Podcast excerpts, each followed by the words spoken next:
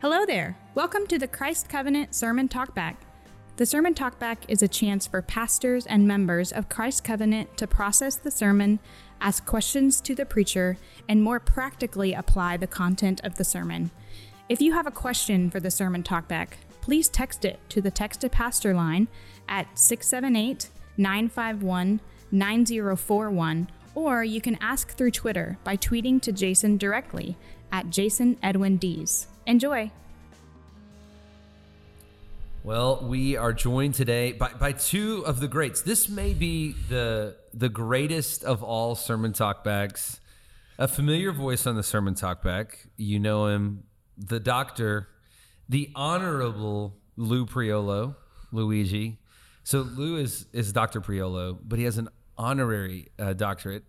Do you have an honorary doctor? I know you haven't earned one, but yeah, you know, so anybody can earn one, right? right. Oh, and, yeah. Yeah, you just got to go out there and earn it. But not everybody can get an honorary That's true. doctorate. So, uh, but with an earned doctorate, earned PhD, our other friend Will Kynes, uh, who uh, so uh, did such a wonderful job preaching yesterday uh, for us. I really appreciate you being here, uh, Will. And I'm excited about tonight. Um, they may be listening to this, uh, you know, on Tuesday, Thursday. We're recording this on Monday, but excited to hear you tonight uh, talk about the book of Job. Um, but let's, for now, stay focused on uh, Psalm twenty-two. Lou, what are some of your? I, I want to share with. I want to share mine. What are some of your kind of immediate? Man, this is this was really helpful to me as I listened to Will preach. Um, I really thought the takeaways were were really really helpful in terms of what the benefit is. The benefits are of uh, understanding these Psalms and being able to, for example, put them into words, and then being able, when it's over, to see God's hand in the situation. Our ability to see hope in a hopeless situation is directly related to our ability to see God's hand in that situation. And like the first half of the Psalm Uh, describes the misery that we face, but the second half of the psalm, of the Psalms brings into focus God's solution to the problem, or His help, His assistance, His grace that we need to deal with the problem. Yeah, I thought it was very well said, Lou, and I, I totally agree. Yeah, I, I love. Obviously, the Psalm like was framed around some of the particular crises we're all facing. nineteen eighteen plus nineteen twenty-nine plus nineteen sixty-eight equals twenty twenty. Um, But I, I wouldn't want that, and I thought that was really well done and really, really helpful. But I wouldn't want that to be misconstrued because this has been such a dramatic year. It's really all the suffering, all the suffering we face. I thought your your framework of anxiety and apathy, we can do that with everything, right? We can do that with everything. And it and it's only really when you enter into the suffering and, if you will, like lament it through, um, that in Christ uh, and, and, and, him, and in Him being swallowed by the river of lament and understanding what He's done for us, that in that you can actually pass through um, and come out on the other side and be delivered. Um, and so just I think the value um, of lament uh, is something that I think we, we don't often think about enough as Christians. You know, Papa and I always talk about how there's only like happy Christian songs, right? We... We don't see the value of lamenting. Um, and we tried to capture that in the singing part of yesterday. I mean, I think uh, um, like even Matt's song, Lord, from Sorrow's Deep I Call, uh, is uh, is a reflection on a psalm of lament, um, Psalm forty-two. And uh, but just, oh, my soul, put your hope in God, my help, my rock, my salvation. And so, um, but there, that's not... That's not a regular song that is sung in, in the churches. Uh, so I'm curious, Will, just like your experience with this, um, maybe just kind of tell us like how, how you came. Obviously, there's a, a love and affection for these Psalms of Lament. Maybe just how did that really happen in, in your life? Yeah, I, I mean, really it starts with the book of Job, and we're going to talk about Job a lot more tonight at the event. Uh, but personally, I've wrestled with, I think we all at some point in our lives wrestle with the question, can I trust God? Right, yeah. You know, can I trust God when I face suffering? Something that I don't understand, something that is beyond my control.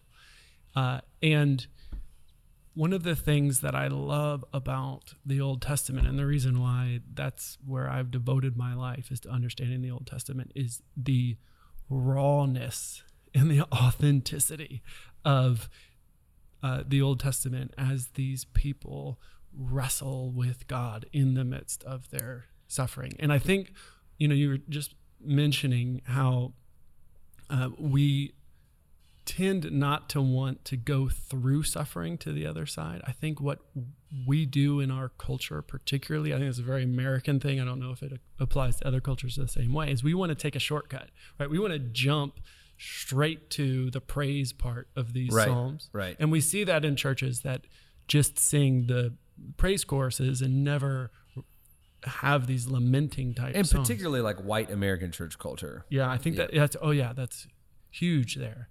Um, so uh, I mentioned that C S. Lewis quote uh, about how it's those parts of scripture that make us feel uncomfortable where we have the greatest potential to grow spiritually. And that's part of what's attracted me to the book of Job, but also biblical laments, is that I don't feel comfortable when I read them. Right? There's something that I don't understand about right, them. Right. And so I, that's where I feel like I need to focus my efforts of seeking to understand, because it's there where I have the most opportunity to grow. We pick and choose with the Psalms, don't we? Oh yeah. Yeah. We there's Psalm twenty-three there, all the all there's day, parts right? of it, or even like parts of particular Psalms, yeah. like, right. Yeah. Like we love the, and even I thought you did a really good part, uh, a really good job yesterday. Um, you know, even some of the, on the other side, I mean, the, on the on the, sa- the pain, anger, suffering side of the psalm, those parts make us uncomfortable. But even the deliverance can also make us uncomfortable. It feels too great. It feels mm. too big. I mean, I think you did a good job. Like even David, okay, David's delivered here, but this is, what is he talking about here? What kind of global deliverance are we talking about here? Uh, and I thought you did a really good job of that. And obviously, as we understand what it is talking about, it makes us all grow spiritually. It makes us, it makes us understand the bigness of God. And I think there's something else we have to keep in mind.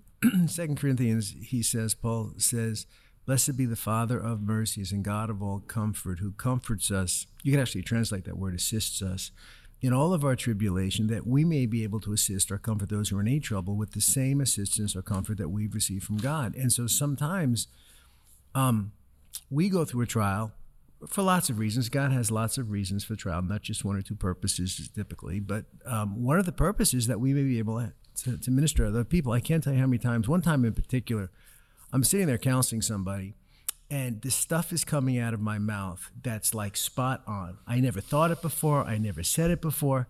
And as I'm talking to this person, you know, tears are coming to my eyes because I'm I'm I'm thinking, you know, Lord, now I understand. Now I understand one more reason why I had to go through that terrible trial years ago. And it's because I'm not here just for my own happiness and benefit. Right, yeah. I'm here to minister to other people. So I th- and, and, you know, it's sort of like, well, I don't really want that kind of a ministry. Well, I get it, but but you can't be selfish. Yeah. God has a purpose, and someday your sorrow will be turned into joy, especially if you learn how to weep with those who weep and rejoice with those who rejoice.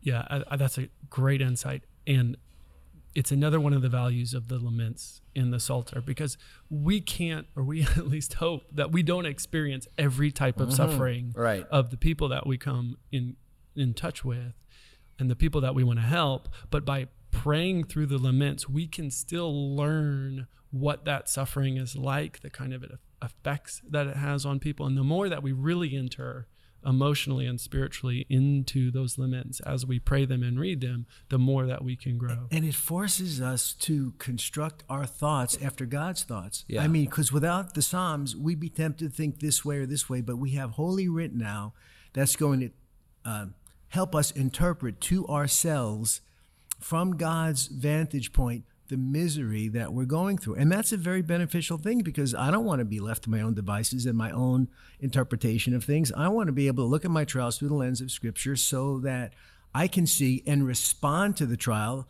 exactly how God does, right. yet yet knowing that God knows how much misery and pain I'm in. Yeah, so I think you could say it this way, like one of the fruits of our deliverance from trial or suffering is actually fruitfulness. It's it's it's usefulness, right? God is going to use these things in our lives, and I, you see that echoed obviously in the Psalter.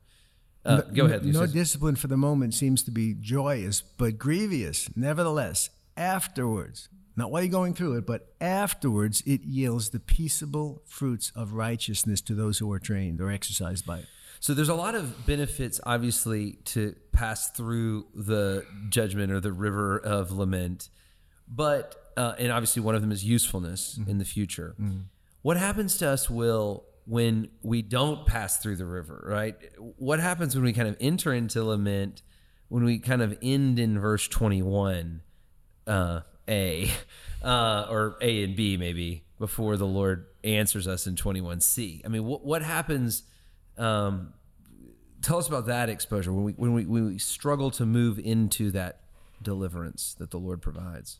Yeah, this is one thing that I didn't feel like I had enough time to to dwell on, and partly because this particular psalm moves us pretty quickly. Well, it has, you know, we get twenty-one verses of struggling, but then just suddenly there in verse twenty-one, we switch to God's answer. And I love how you, I love how you kind of helped us read the text more rightly there. That was so helpful. Even if I was criticizing the E S V. But uh, yeah. Crossway publishers uh, that are in our church didn't like it, but everybody else did. Um, I'm just kidding. But there are other Psalms, Psalm thirty-nine, Psalm eighty-eight, that don't give us that final move. Yeah. That end in suffering. Uh, and that is another one of the amazing things about the Psalter, is it is, again, so honest, and it does reflect what we experience. And there are times where we may be stuck in suffering for a long time, where there are people who die never getting to experience that deliverance in this life. life. Right. Right. Uh, and so uh, one of the things that we need from Scripture is that hope, that assurance that there is an end to this story, and that that end will be a happy ending. Uh, and I mean, I'd love to hear your thoughts, Lou, on this, because I'm sure you've yeah. experienced this yourself. Yeah, but one of the things, I don't want to hear your thought too, Lou, but uh, you know, I always have encouraged Christians, like, you can't Romans eight twenty-eight your way like through everything. And you can when you rightly understand that verse, right? But all things, of course, work together for good for those who love God and are called according to his purpose, ultimately, right? right? But as you just said, like, you may have an illness that you have for the rest of your life, and you're like, I don't know what the Lord's doing through this. I don't feel deliverance from this. Um, you know, th- you may, maybe, maybe you have the maturity, you can understand a sense of empathy or an ins- a sense of uh, humility that these things provide. But, um, you know, Christians aren't guaranteed to be delivered in this life from every pain we feel.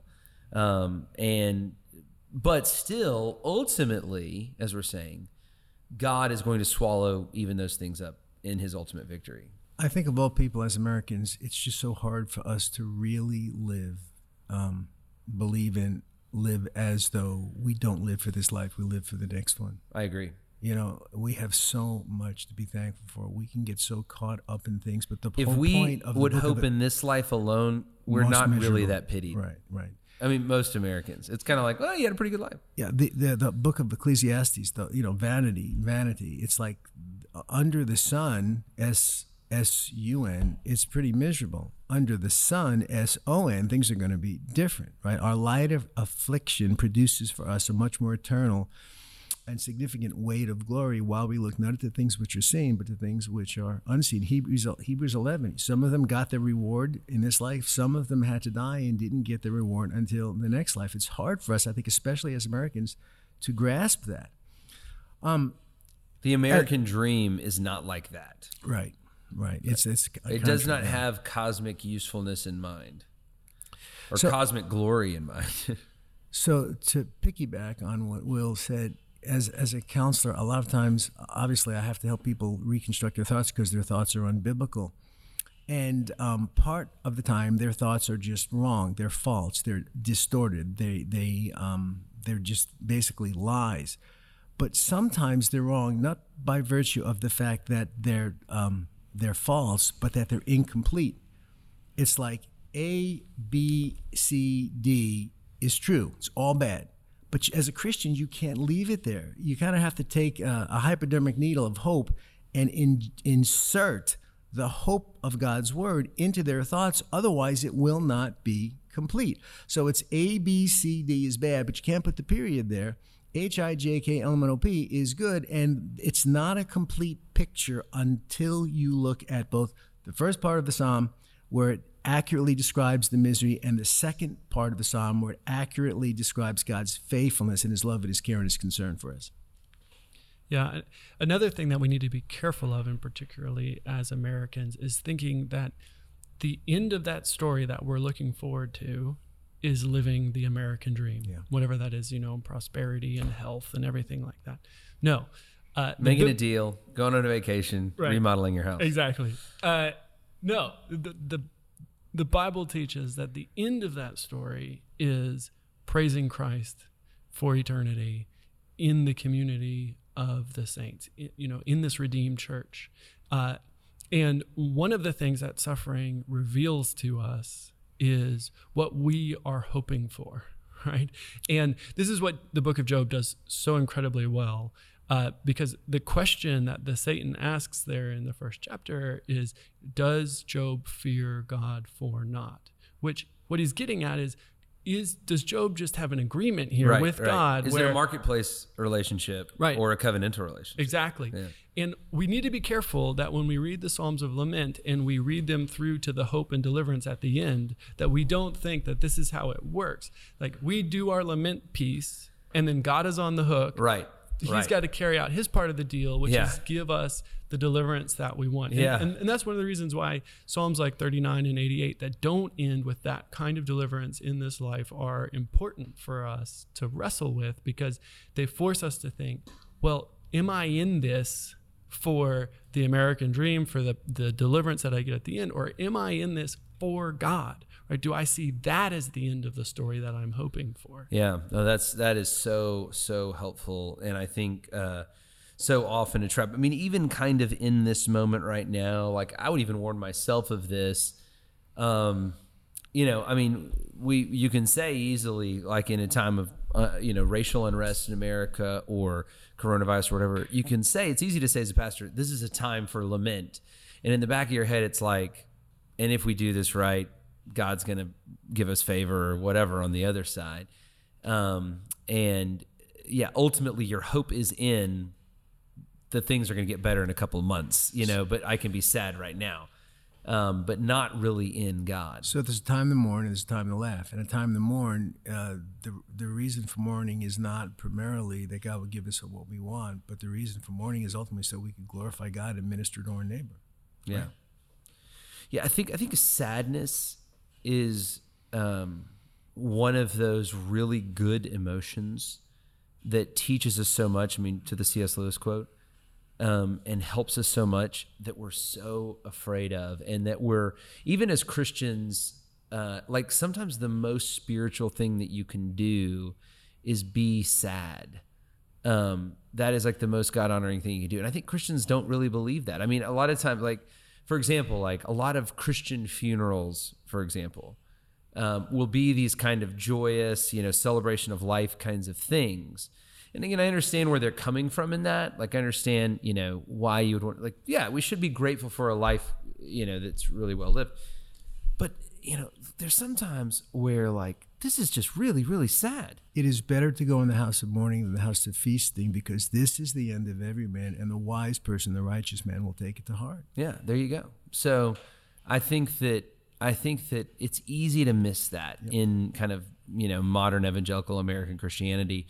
And and I think it's kind of one of the things that creates skepticism to a watching world too. Because they're like, are they really happy that their six-year-old child died Almost of like cancer? Pollyanna. You know, yeah, yeah. It's like, is this real, um, or is this just some sort of, you know, virtue signaling act or whatever um, that Christians are putting on here? So, all right, another question, Will. When, um, like, how do we create this discipline in our lives? Like, maybe people listen, they're like, you know what, I don't really lament. I, I'm kind of insulated from things, uh, you know, to your point yesterday, you know, a little apathetic maybe, but, you know, I see this going on, but how do you create this discipline where we do more oftentimes find ourselves? And again, I'm not suggesting that people aren't suffering, but there's some people that I even talked to a guy even just this week, and he was like, you know, I really just had a very good life, right? He hasn't really experienced a lot of suffering. Um, and so let's take that person. And and again, I think a lot of people probably listen to this. I mean, golly, we we are incredibly blessed. How do we rightly enter into lament? And what should that look like in the life of a believer? So th- throughout history, Christians have regularly read through the Psalms. And the Psalter, it might be shocking for you to hear, but about a third of the Psalms, the biggest of the groups of types of Psalms, are lament Psalms. And so if you're regularly reading through Scripture, then you'll regularly be reading these laments. Yeah. And and that'll become a part of your spiritual diet. And, and just like anything else, it comes with practice. But Scripture gives us plenty of practice with lamenting. And, and what I was trying to do in the sermon yesterday was help people feel these laments, to feel them. And what I challenge people to do when, when they do read the laments themselves is not to try and break them down into logical propositions that they might apply to their lives. There's value to that kind of uh, study of Scripture, but there's also great value in reading them as the emotional poetry that they are. There's right. a reason that they're written that way. Um, yeah, these aren't just propositional true statements over and over. And my hope is that as you read the laments in that way, it'll help you feel the suffering. So I was trying, what I was trying to do with those opening illustrations was to take suffering that's around us and put it into the words of the lament so that people can see this connection. Yeah, it was beautiful. And I hope that that helps people emotionally connect to the suffering around them. But then the next step, as you pointed out after the sermon, is to look for opportunities to serve people around you, to actually come in contact with those who are suffering. And it's this virtuous cycle where as you feel their suffering, you'll be more inspired to serve them. And as you serve them, it'll be easier for you to feel their suffering, right. which will then make you more inspired to serve. And so that yeah, will help you enter into the suffering around you. Yeah, that's really, really helpful. There's something I teach the people I counsel often, um, especially those who struggle with anxiety, but it really works for any emotion because the Psalms pretty much cover the full spectrum of any emotion we can experience. Anatomy of the soul. Yeah. And um, I call it a spiritual tranquilizer. And what it has to do is when you're going through a difficult time, not just to read the Psalms, whether it's anxiety or grief or whatever kind of uh, pain it happens to be, to find those particular passages of Scripture that just kind of hit the bullseye of what you're going through, and then immediately to start memorizing it and meditating on it. I mean, reading the Scripture, you get a lot, but not nearly as much as when you meditate on it, when you memorize it, commit it to memory. Allow your mind, you know, the word memorization is uh, the word ruminate, right? From which uh, we get the word rumination. It's the idea of a cow chewing on its cud. Well, you can read the Scripture, you get some nutrients out of it, but when you digest it, like last night, um, you know, we had a really, really good meal, and today that meal is a part of who I am. The Scriptures actually become a part of your soul, as it were, when you memorize them and internalize them. And it's sort of like reading it, you get some level of, of comfort, but when you memorize, it's like the Holy Spirit takes oil and pours it right into the wound, and the right, healing is right. faster and better. So I, I think reading it on a regular basis, like Will said, is really, really good. I think whenever you go through sufferings, to go to the Scripture, especially the Psalms, to find those particular passages that really minister to you, to memorize them, to meditate on them. And then also, how many of us right now don't know somebody else who's in pain? And so sometimes it may be my children, my wife, somebody I'm counseling with. I'll go to the Scriptures to try to find hum- hope and comfort to them so that I can minister to them. So I think there are th- at yeah. least three different, I don't know, uh, um, courses we can take when it comes to how to apply these Scriptures to our lives. No, that's really, really good. I mean, I think, you know, that's why, I mean, obviously this is happening under the providential design of God, but that's why Jesus is saying Psalm twenty-two when he's on the cross. Mm-hmm. It had just become a yeah. part of him. Right. And the language that was appropriate to this moment, he already had that was just given to him as he meditated on, as this psalm had become just a part of who he was. Right. Um, well, that's kind of a great place, um, I think, to end. Uh, uh, this has just been a really, really helpful conversation in a lot of different ways. And I'll just give a plug to the rest of the series. So, you know, are there times, Lou, when you uh, are grateful and you need to just express that to God in a certain way? The Psalms can help you with that. Right. Did you know right. that? Let him sing, right? He, he, right. he right. is happy, and James, let him sing. Right? Are there times, Lou, when you just need to recognize God for all that he is and offer praise to him? Psalms can help you with that too. Yes. And you know, I think actually Christians kind of struggle uh, with that. It's interesting when we, um, when we, We we all, we oftentimes pray here with like a praise, thanksgiving, confession, supplication things. What I've noticed is that Christians are really good at supplication, mm-hmm. right? We like asking God for stuff. And we're pretty good at thanksgiving, mm-hmm. right? Like we can thank God for stuff. We struggle to praise God, right? Yes. Oftentimes prayers of praise actually just become prayers of thanksgiving. And it's a sacrifice. He who offers praise, um, he who offers praise glorifies me. The sacrifice of praise. And then, and then, Lou, have you ever been angry? Well, here's the thing. You know, it's one thing to go to Scripture when you're hurting. It's another thing to go to Scripture when you know you're sinning, like you have a conflict with your wife, you know, and you know you should probably read Romans twelve about not being overcome by evil or overcoming evil with good, or or your kids do something and, you know, you really want to sin, or you just sinned, and you know you have to go back and ask for forgiveness and then go to those passages about not provoking your kids. I mean, it's hard to go to the Scripture when you know you're going to get conviction because you have to repent. I mean, sure. But have you ever been angry? No, not me. Okay, well, Italians don't get angry. For most of us, so the Scripture even gives voice to anger. That's right. To, so, and actually, we're going to be talking about all these things in the next three weeks. So, this is going to be a great series. It was. Uh, I feel like I feel like Will. You know, I wanted you to get us on base. I feel like you hit a nice triple, right? So now, like, we have three weeks. We three weeks to just get the run home. So, great, great work, man. Well, for Will Kynes and Luigi Priolo, I'm Jason Dees. Thanks so much for listening.